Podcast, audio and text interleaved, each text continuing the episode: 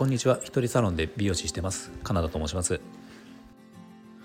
え今日はカット料金の大幅値上げをした時に僕がやった具体的な内容をお話ししようと思います、え、僕の美容室の、え、カット料金の、ね、値段価格なんですけど今現在、え、税込みで7700円いただいてます。約10年前にオープンしたお店なんですけどオープンした時はカット料金が、えーと、税込みで3900円だったんですね。でそこから何段階かこう値上げをさせてもらってで今7700円になりました。えー、最初3900円でしょ？そこから、えー、次4500円で5000円で5500円。で現在が7700円。3900円からえっ、ー、とまあ約500円ずつ上げていってで最後5500円から7700円になった時にえっ、ー、とここはちょっと大幅の値上げだったんですよね。なので具体的にやった方法としてはえっ、ー、と実はその5500円までの500円ごとの約500円ごとの値上げに関しては、えー、もう通常通り通常というかまあ普通にお客さんにまあ告知をしてあの、まあ、申し訳ないですが値上げをさせてもらいますっていうことで、まあ、特に細かな理由とかはなくしっかりと前もって急ではなくて前もってあのお知らせをしたっていう感じで上げていってでこの最後の5500円から7700円にちょっと一気に上げさせてもらった時は、えー、これ去年の約1年前の11月21年の11月にから、7700円なんですけど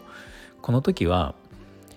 この11月1日以降に、えー、新規で見える方は7700円というふうにしたんですね。なのでえーと、それまで見えてるそれまでに見えてるお客様は、えーと、と5500円から値上げはしてないですね。あまあ、5500円とか税込みで言うと6040円なんですけど6040円のままなままです。でそれ以降に見えたお客様は、えっ、ー、と税込み7700円。なので今その値上げをさせてもらってからえーと、約1年経つのでその間に、えー、7700円で、えー、させていただいている新規のお客様っていうのが、まあ、何人か見えているので今現在うちの顧客様の中ではカット料金が2種類あるんですよ。まあ、あるこのお客様は6040円税込み6040円こちらこの人は、えー、税込み7700円っていうふうにでこれはもうちゃんとそのお客様には全部説明をしてあるのでまあ、例えば中にはこうお知り合い同士で来てくれてる方もいるんだけどその最初に見えた時期が11月以降になってる場合はあの、まあ、初回はちょっと紹介だからっていうことであのそっちの元の6040円の方に合わせてある場合もあるんだけど基本的には7700円になるので、まあ、お知り合い同士でも金額が違うっていうことが実際に起きてます。えー、それでも特にトラブルなどはないのでまあ今のところ問題はないんですけど。でこのやり方は今後もあの続けるつもりでまあ今あの新規の方7700円なので例えば次ちょっとまだいくらかは決まってないですけど、まあ、例えば、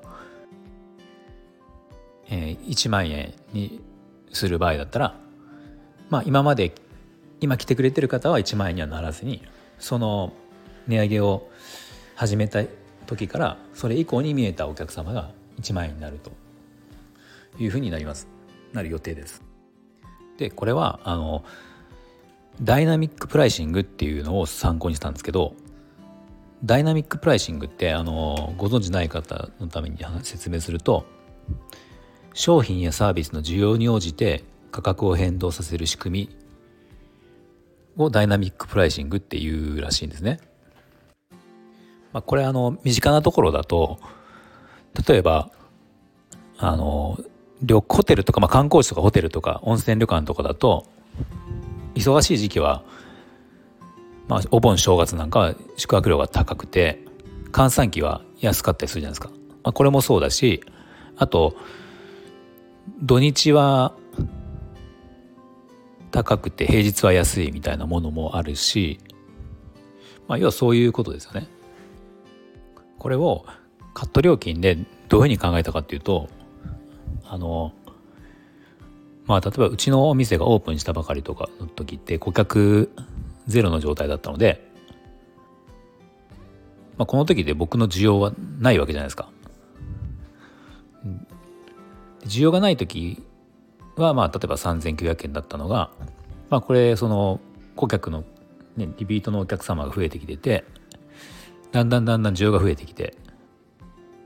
まあ、簡単に言ったら僕の価値が上がってきたっていうことになるので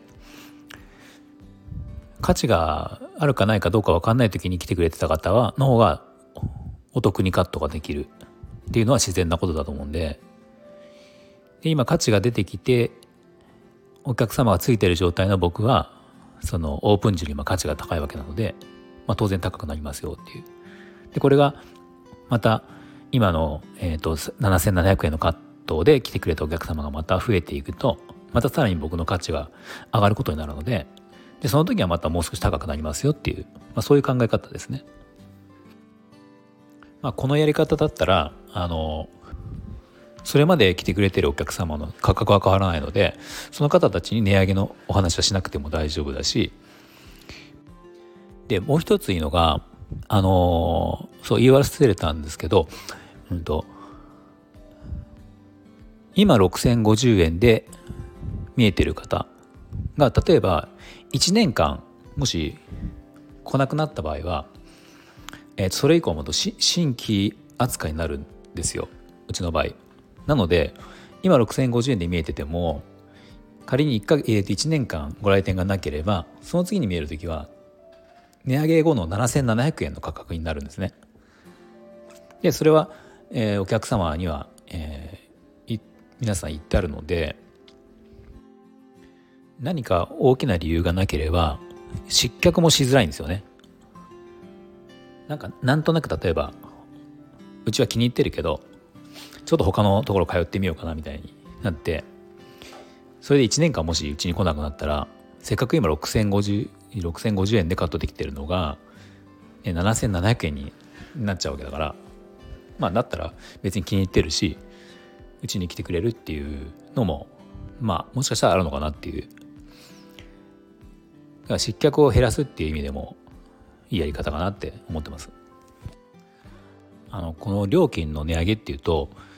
まあ、あまりこういいイメージを持たない方が多いというかお客様に申し訳ないとかっていう話になることも多いと思うんですけどまあ確かに